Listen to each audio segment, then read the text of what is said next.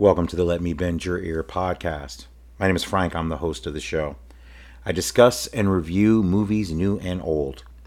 You can watch the show on YouTube, X, and Facebook under the Let Me Bend Your Ear podcast. You can listen wherever you get your podcast. Please rate and review the show on your app of choice.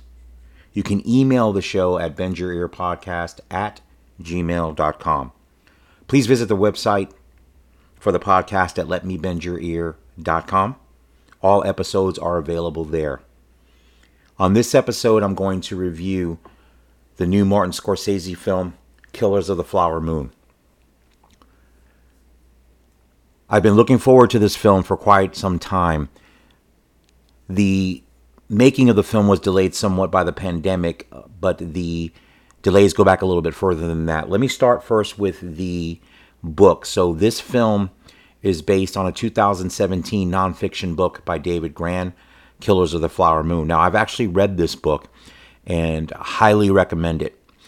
The movie uh, takes a little bit of a different tact, and I'll get into that in a moment. but the story of the book is the true story of two things that are happening at the same time. So, the main story is of the Osage Indian tribe. So, the quick version of this is this was a tribe of Indians that were located in both Kansas and Missouri.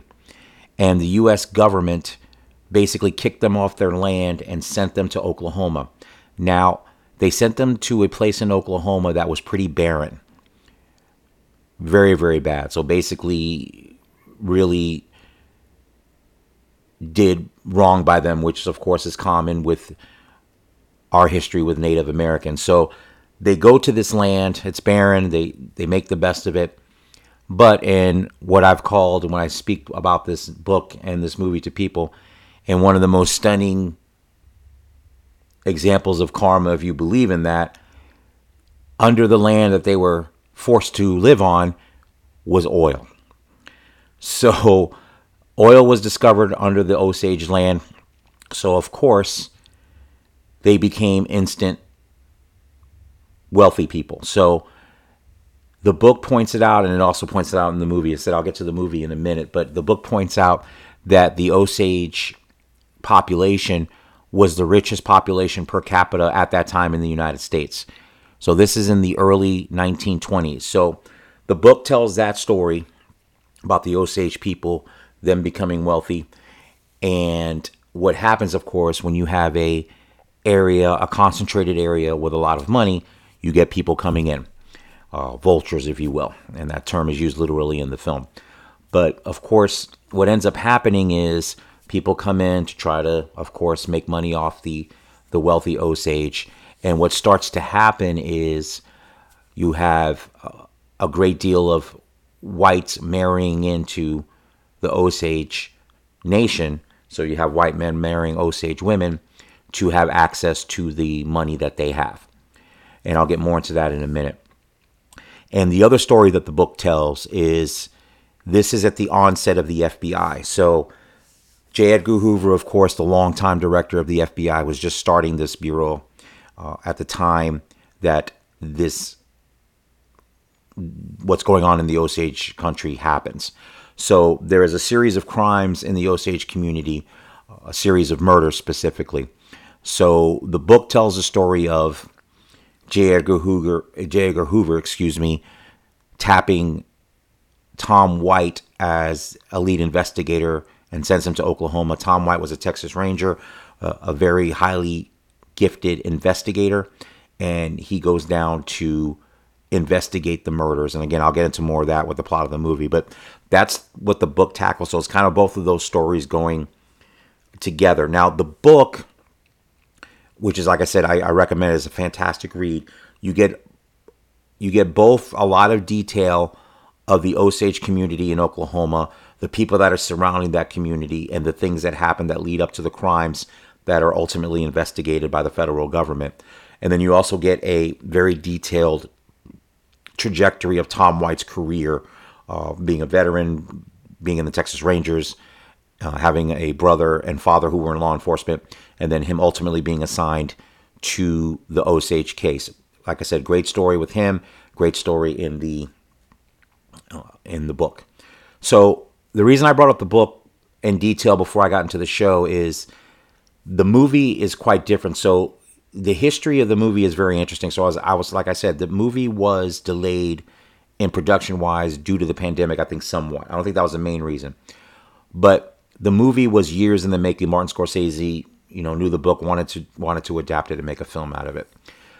So the original screenplay, uh, which he co-wrote with Eric Roth, the screenwriter who I think he wrote Forrest Gump, many other screenplays. As they were working on the screenplay, the screenplay was adapted, of course, from David Grann's book, and was taking the same tact that the book took, from the perspective of the two stories. Like I said, you've got the Osage story, and then as David Grann's thesis of his book is, it's even in the title and the subtitle. I don't have the book with me, but it's basically the Osage murders and the birth of the F- FBI. So those two things are intertwined in David Grann's book, and uh, and that's the way the screenplay was going to be based on as well, and that was the focus. So the main character in the mo- in the original version of the screenplay, as is in the book, main character, if you will, is Tom White. So while the script is being made, Leonardo DiCaprio, who I ultimately found out was an executive producer on this film as well, was going to play Tom White, the FBI agent.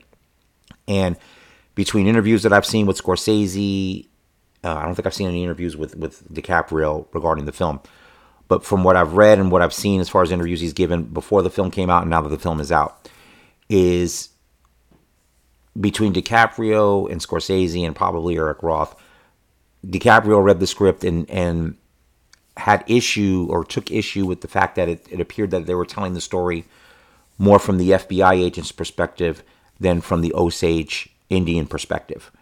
So after that kind of conversation, after discussing that and how DiCaprio felt about that, uh, he felt that that the in his words, for, Scorsese, is that where's the heart of this script in this movie? It, it's missing something. It, telling it from this perspective is missing something, especially when you're dealing with, you know, Native American issues and obviously the, the checkered history with America and Native Americans. So ultimately, the decision was made to scrap the original script and rewrite it. So Scorsese and Eric Roth rewrote the script with the focus being on Molly Burkhart, which I'll get to her in a second. So when the script was rewritten, the main character and the story focus was going to be more on the Osage and not on Agent Tom White. So what ended up happening was DiCaprio removed himself from the role of Tom White and took on the role of Ernest Burkhart. So he became he he stopped being the good guy and became one of the villains of the piece. So from that point, we'll start to talk about the movie. So the movie opens with Ernest Burkhart, again played by DiCaprio, coming home from World War One. He's a veteran. He comes back uh, to Oklahoma. So the reason he is in Oklahoma is that his uncle, Mr. Hale, played by Robert De Niro, recruits him to come work with him in Oklahoma. So Hale is basically a pillar of the community there and a quote unquote friend to the Osage Indians. So as I stated a little bit earlier when I was when I was describing the situation, uh, when the film opens, you get a brief history of the Osage that I explained, them being kicked off their land, sent to Oklahoma, they find oil underneath, and you have the Osage living a very affluent lifestyle for Native Americans and for anyone in the United States at that time. And then of course the the the people that it attracts. Uh, a lot of shady characters, uh, a lot of people just looking to get rich, of course, or to try to find a way to get to that money. So again, uh, Ernest Burkhart comes to town. His uncle, um, William Hale, played by Robert De Niro. Again, he's kind of the, for lack of a better term, like the mayor of the town, even though he's not really the elected official. So he's a businessman. He owns a ranch he doesn't have he makes it it's funny because de niro's performance is fantastic here. He makes it a point to uh, to tell ernest i you know i don't have any oil. This land that i'm on has no oil. I just i'm a cattle rancher and i help the osage. I respect them a lot. They're smart. He goes out of his way to kind of charm ernest and to tell him how much he loves the Osage people and they're honorable people and, and how smart they are and just kind of buttering them up as a way to kind of charm Ernest. So in their interactions, he ultimately has Ernest driving for uh, people in the town. He ends up driving uh, Molly, played by Lily Gladstone. So now Molly's story is the main. She is the main other main character in David Grann's book, and is put front and center in this movie. Not that she's not front and center in the book, because to me, when I read the book, she was kind of the co-lead with Tom White. So you were getting Tom White's story and Molly Molly's story as well. So Molly has three sisters and her mother. She lives with her mother, takes care of her mother. The father had passed away a few years before. So as the movie starts, that sets that part of the story up. And uh, Ernest starts to drive Molly around, and they form a friendship and then a relationship. So during this time,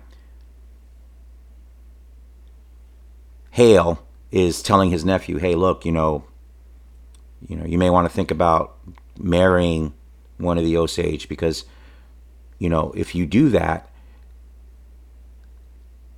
the head rights, which at that time was the rights to their share of the oil fortune. So the way it worked, and I don't remember, it's been a couple of years since I read the book, but the way, and the, the movie doesn't go into it too much. They just use the term head rights. But basically, what happens is the money that's generated from the oil all the Osage that are there that are pure Osage have a share of that and rights to money to income derived from the oil. And the Osage set it up where it was only Osage that had access to it. The only way there was two ways you'd have access to it if you were an Osage member, child, family member. That's the only way you had access. The only other way you would have access is if you married in. And as I stated briefly a little bit earlier, this is what a lot of specifically white men started to do. They started to marry into the Osage community, marrying these women to have access to that money. Now, that in itself is shifty and shady, but it happens in all walks of life. You know, women marry rich older men, men marry rich women. You know, this happens in all cultures. So if it was just that, it's, you know, it's pretty slimy in itself. But the tragedy of this story, you know, and, and the movie does a good job of, of, of illustrating it. So Ernest and Molly develop their relationship and they end up getting married. Now, the movie and the book as well gives you the impression that Ernest was truly in love with Molly. But that being said, so at the beginning of the marriage, maybe there were purer intentions, but Hales is talking in his ear his entire time the access to money they could have. And Ernest Burkhart has two vices in the movie drinking and gambling. And he likes money. So Hale seizes upon that those weaknesses that Ernest has. And uh, not that Ernest is, is is absolved of responsibility, and as I explain more in the movie, you'll you'll see. So Ernest ends up marrying Molly, and uh, they have kids, and and and the story progresses there. So the real tragedy of this is what starts to happen, and the movie does a very good job in in in, in telling the story.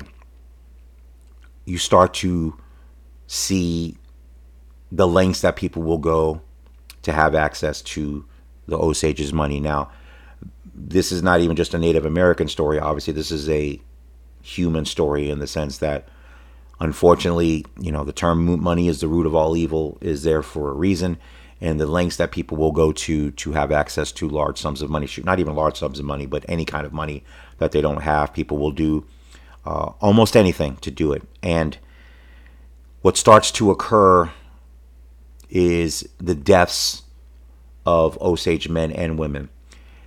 And the book and the movie, you know, show these things. So there's two things that happen, or two methods of murder that occur here. Now, of course, there's the violent type, you know, a shooting, a stabbing, things like that, and and the movie portrays some of those murders as well. But as bad as that is, the, the the, more sinister thing that happens, and this is a I don't know if you can call this a spoiler or not, but it's something I think it's essential for me for, to review this movie to kind of give you a, an idea of what to expect when you see it. The other way that these were happening was there was a a, systematic slow poisoning of Osage tribe members and specifically finding slow ways to kill these wives so they die what seems to be a natural death. And of course, in this town, Native Americans dying, even at the clip that they were dying in this town, was largely ignored. Uh, investigated, in quotes, uh, very, very poorly, if not at all. Because obviously, the value of a Native American life in the 1920s is, is going to be next to nothing. And one thing that the movie uh, ties in with it is they, they show the the destruction in Tulsa at that time, uh, the race riot that occurred in Tulsa, and that's used kind of as a a a counterpoint to what could happen where the Osage are and the you know the whatever term you want to use racism uh, whatever you want to use to to dehumanize the Native Americans by the people who were there one trying to get the money which of course creates the resentment which I'm sure the whites had of these Native Americans being very very rich so you have you have murders piling up and nothing being done about it. And the movie does a fantastic job of telling that story that's from the book, and that's Molly's story and Molly's family. So what you really see is the destruction of Molly's family, uh, pretty much her entire family, and uh, that's the main thrust of Killers of the Flower Moon. That's the main thrust of that part of the book as well. And Scorsese does a fantastic job of really making it uncomfortable to watch. As I was sitting watching the film, uh, I was uncomfortable, but in a good way. It was. It's just. It's so tragic and so brutal, and it. And like I said, it's not because of violence, though there are some people that meet a violent end in the movie. It's really the destruction of a group of people who have done nothing but try to exist. And uh, the movie paints that portrait very, very well, and it's very brutal to watch in that sense. And but but completely riveting. And Lily Gladstone as Molly Burkhart is is fantastic. It's a fantastic lead performance in that film. DiCaprio is the co-lead, I think, and you would even see maybe sometimes a supporting role. Uh, his role as Ernest Burkhart, he's fantastic. I mean, he's always good. Uh, I think this role stands out for him because it is, and I haven't seen every DiCaprio film. I've seen a lot of them, but he is maybe other than Django Unchained. This is he's truly not a good person in this film.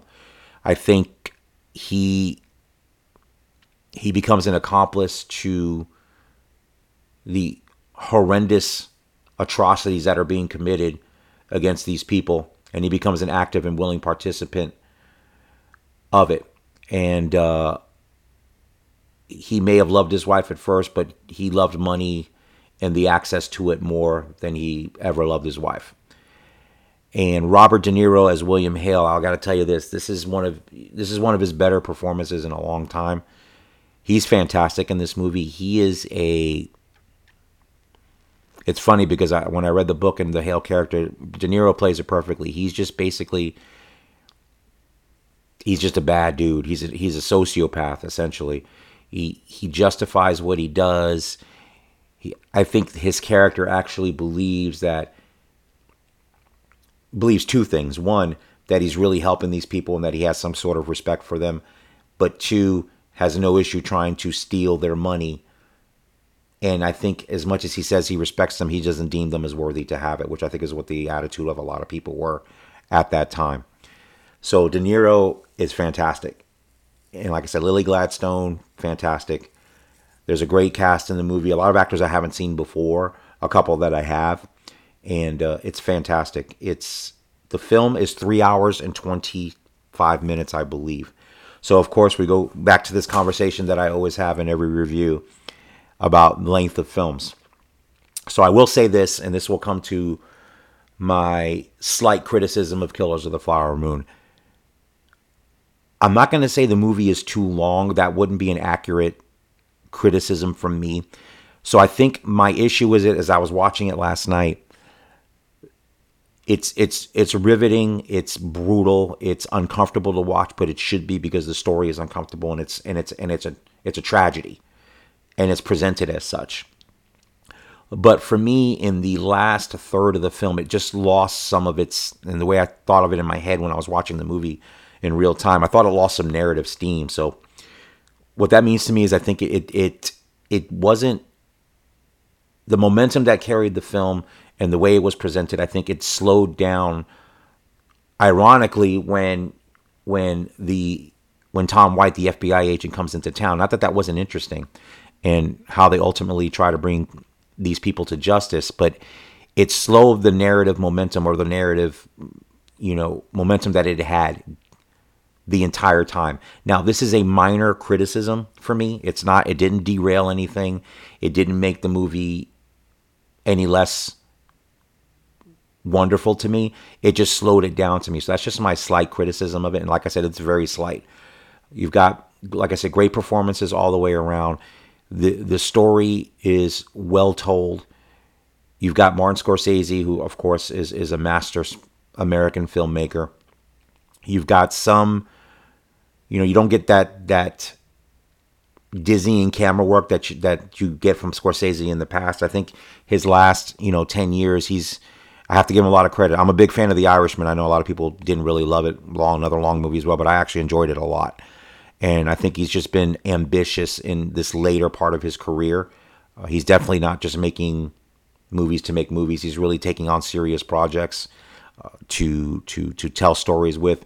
And again, with the camera work, there was a great tracking shot going into uh, Molly's house that's in the middle of the movie. It just stuck out to me because it was a one take kind of tracking shot. And I always think of, you know, the famous tracking shot in Goodfellas, but there was one shot in there that I loved. And there's some great cinematography in there. Uh, but again, that's not what this movie is about. It's about telling the story of the Osage people and and the tragic situation uh, that they found themselves in by forces that were looking to get their money by any means necessary. So again, it's a it's a fantastic movie. Again, this has been a, a, good year for me of watching movies. I've seen a lot of really really great movies, and I know this movie had a lot of positive buzz uh, when it comes when it came out. But again, it's it's a fantastic film. DiCaprio, De Niro, and Lily Gladstone all give very very good performances. And like I said, uh, DiCaprio's character Burkhart is uh, is not a good dude, and he is essentially attempting to murder his wife slowly so he can get her money. It's just, as simple as that. Again, I don't think there's a spoiler there. I think if you even see the trailer of the film, you can kind of see where it's going to go there. But knowing that part of it is not the is not going to ruin the experience of seeing the movie. Uh, the movie is really an observation about a period in time uh, in America, and and it really is the bigger themes too. It's it's man's inhumanity against man for the sake of money, and uh, money being the root of that evil. And like I said, people willing to do anything and everything to get that money. But even more so than that, and this is the the strongest part of this film is is is just the absolute tragedy of families being wiped out, just like they had been wiped out over time in the Native American history in the United States. It's uh, it's just a different way. It's not on a battlefield. It's not due to war. Uh, it's uh, it's due to greed, and it's just as tragic and just as shameful uh, as any of those other ways that uh, that Native Americans were harmed and killed.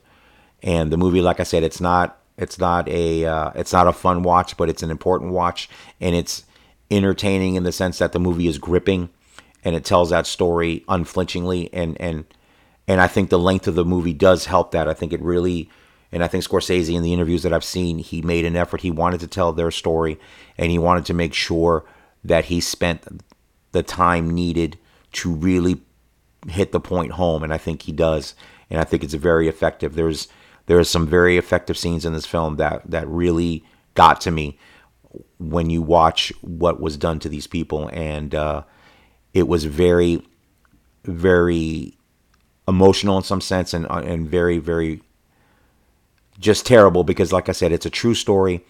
These things actually happened. And uh, you really are. It's funny because you, you, you kind of know the history of Native Americans in this country, but when you see it presented in the way it's presented by Scorsese, it is still shocking as it should be and sad and doesn't make you feel good about the human condition sometimes. But grateful that we're in a different place now than we were then. But it, it's a story that needed to be told. It's an important story to be told. And again, I highly recommend the film. Like I said, my minor quibble is that it loses some narrative steam in that third act, but nothing that derails the film at all. And again, coming after The Irishman, this is the second film in a row from Scorsese, who is one of my favorite directors. Back to back, he's made some fantastic films, and he's continuing to do that, like I said, in an ambitious way. So definitely, if you can check it out in a theater, this is definitely a, a big sp- screen movie experience. And again, great performance by Lily Gladstone, very good performance by DiCaprio, and a really excellent performance by De Niro. Uh, his William Hale character is just a straight out villain in the worst way. He's just he is just sociopathic and you forget because De Niro doesn't really play those type of characters, and it's basically you know you've got Taxi Driver, you've got his performance in Cape Fear. He, not that you forget, but he can play uh, an, a bad person very very well, and he does it very good here. And he's a bad person in this movie. And the thing that makes it more scary, just like with any film, he's a bad person in a nice suit with a nice demeanor, very calm, always talks in a very calm tone of voice, but is responsible for a lot of destruction and and death. So it's a it's a great performance, and like I said, it's it's it's worth seeing. I'm gonna go ahead and give Killers of the Flower Moon, directed by Martin Scorsese, I'm to give it four Van Goghs out of five or four stars out of five. Uh, again, my, my minor critique withstanding, it is a great film. It's definitely one I would see again. My four my four star review indicates that it's one that I would watch again. I definitely will check it out again. Like I said, it's a hard watch. You know, it's not a popcorn Saturday night movie, but it's an important film and it's well done and it's and it tells a a story that needed to be told. So after reading the book and getting that story and seeing the movie, it's great. I'm glad I got to revisit this story uh, in a different medium because the book is fantastic. Again, I recommend David Grann's book highly. It's fantastic, and I recommend uh, Killers of the Flower Moon, directed by Martin Scorsese, starring Leonardo DiCaprio, Robert De Niro, and Lily Gladstone. Again, that review is four stars out of five. Thank you for listening to the show. You can follow the show on X, Instagram, YouTube, and Threads. The handle will be at Bend Your Ear Pod. Subscribe to the YouTube channel and like the Facebook page. This is a one man operation. If you're watching the show on Facebook, YouTube, or X and would like to support the podcast, you can click the QR code on the top left corner, or you can go to the show's X page at Bend Your Ear Pod, go over to the profile page, and click on the tip jar. This will help cover the cost of hosting the podcast. Thank you for listening and have a fantastic week.